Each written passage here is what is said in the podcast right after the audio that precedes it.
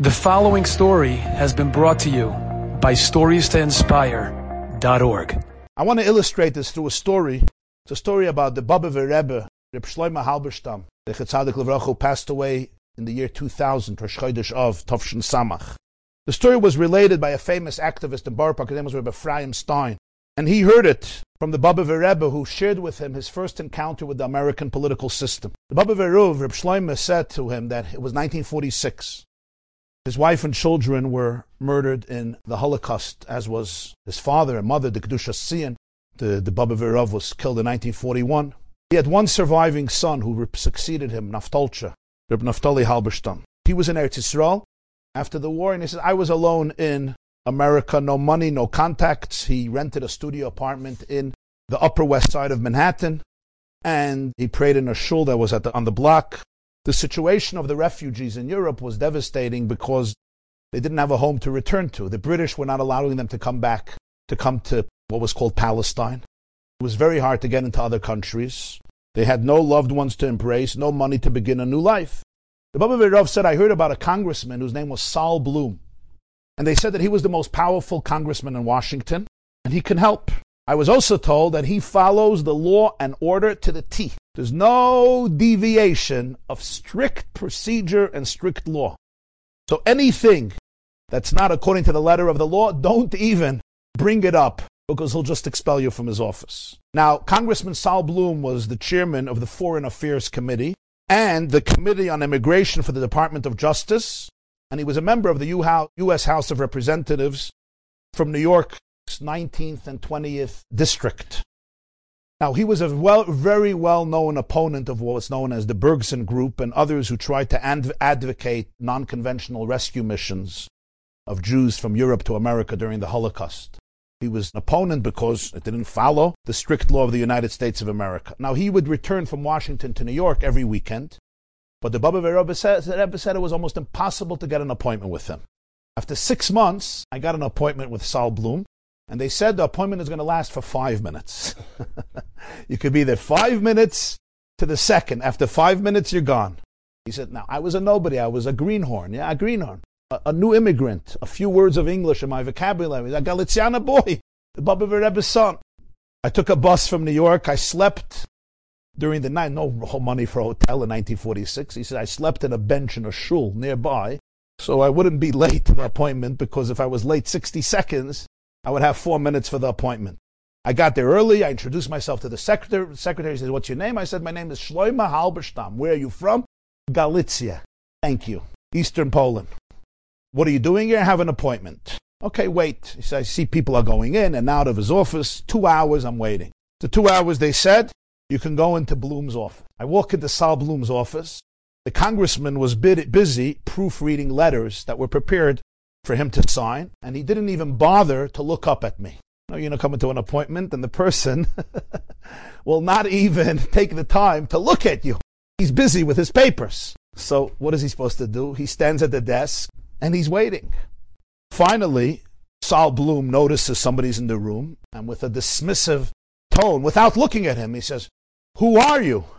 And what do you want? The Bobover Rov said, I realize that if I'm going to say, My name is Shloima Halberstam, and I come from Galicia, the appointment wouldn't even last five minutes. It lasts around nine seconds. How do I attract his attention? So I said, Mr. Congressman, I am a lawbreaker. He looked up. Sol Bloom looked up. When was the last time you introduced yourself to a congressman, a very powerful congressman? I'm a lawbreaker. He said, Explain yourself. What do you mean?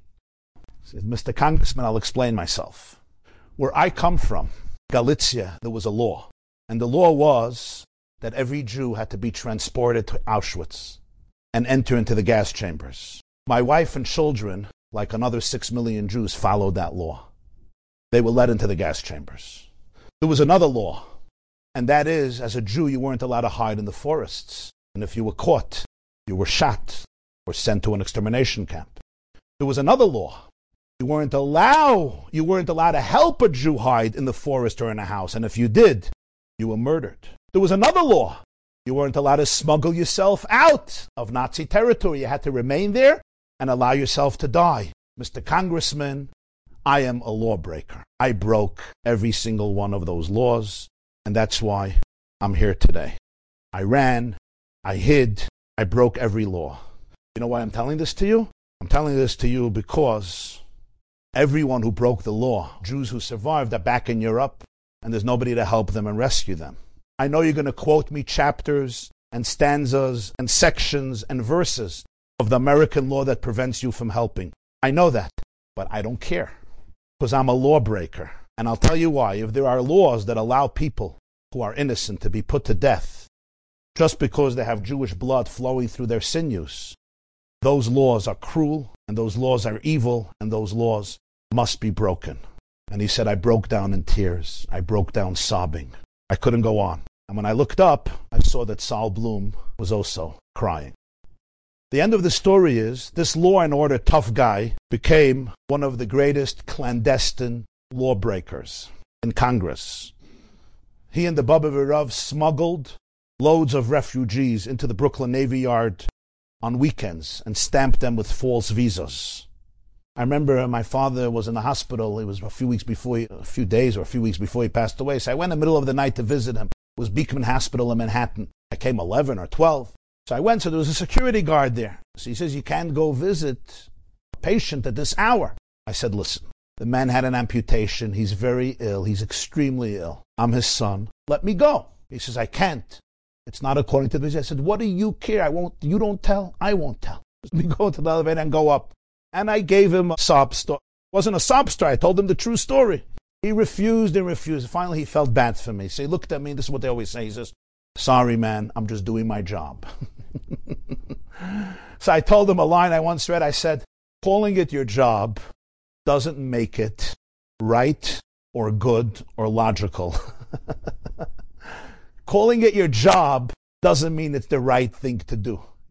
If this is your job, change jobs. Not allowing a son to go visit his father in the middle of the night. He said, okay, go. a person knowing certain moments when you have to be a rock in the most powerful sense and most positive sense of the word, not out of stubbornness and obstinacy and the lack of ability to be pliable and compromising and, and reasonable and flexible, then it could become a curse. But out of the knowledge that I'm representing the ultimate truth and kindness, and if I don't stand up for it with pride and dignity, if I am not a lawbreaker, when the law is horrible, then being a klecheres is actually being an accomplice, an accomplice to the negativity. Enjoyed this story? Come again. Bring a friend. Stories to inspire.org.